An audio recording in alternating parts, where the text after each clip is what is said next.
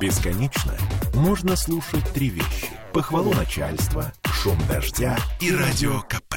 Я слушаю радио КП и тебе рекомендую. Очередной суд по делу о массовом отравлении пациентов в диагностическом центре на Сикейроса. Я напомню, 7 человек скончались в конце прошлого года, в начале этого, в результате банальной процедуры контрастного рентгена желудка, в связи с тем, что сульфат бария, который применяли в качестве контраста, был не медицинский, а технический. За решеткой находится главврач диагностического центра и двое его подчиненных. По другую сторону решетки наш коллега Дмитрий Рождественский прямо из зала суда. Дим, привет, добрый вечер. Привет, коллеги. Да, действительно, нахожусь в Октябрьском районном суде, и примерно через полчаса станет понятно, продлевать меру пресечения э, четверым обвиняемым по делу об отравлении барем, или же их все-таки отпустят под домашний арест. Они А. просят второе. Да, какие предпосылки для того, чтобы их отпустили? Вообще, что нового прозвучало на заседании?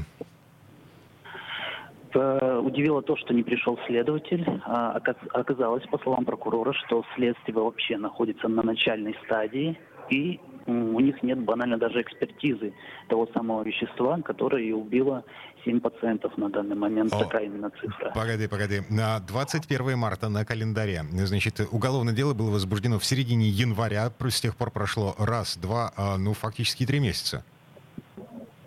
Все верно. И защита считает, что происходит искусственное затягивание. И экспертизу долго не делают по каким-то коронавирусным причинам, что вот есть какие-то, э, не знаю, затруднения в связи с этим, в связи с пандемией. Но очень странно Кроме все это этого- выглядит. Да. Мгм. Да, ну, естественно, у каждого из обвиняемых своя причина вернуться домой под домашний арест. Они все им просят именно второе. Э, У кого-то больные родители, за которыми требуется уход, у кого-то еще что-то, да, с проблемами со здоровьем. Ну и более того, наконец-то э, главный врач Евгений Попов, э, обвиняемый, он произнес вторую свою речь. Если позволите, я процитирую его. Да, давай. Да, он, во-первых, подчеркнул, что, говорит, мы не убийцы, мы врачи.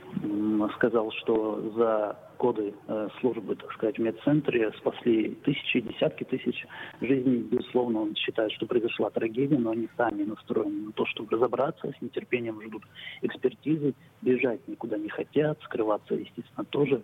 Все свидетели, говорит, уже опрошены. Э, Более того, эти свидетели бывшие, ну, то есть коллеги, их сотрудники, они отстранены от работы. Сейчас медцентр почти там полностью об- обновился, отдел диагностики.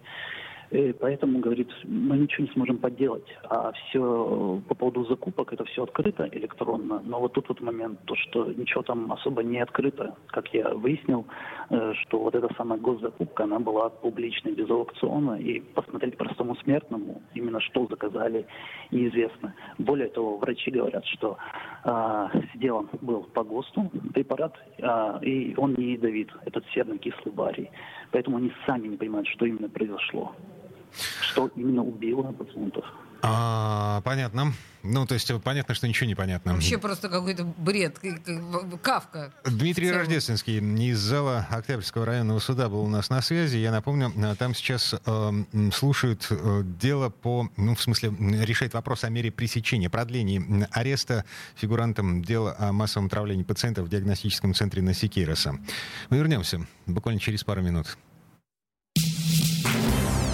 Темы дня.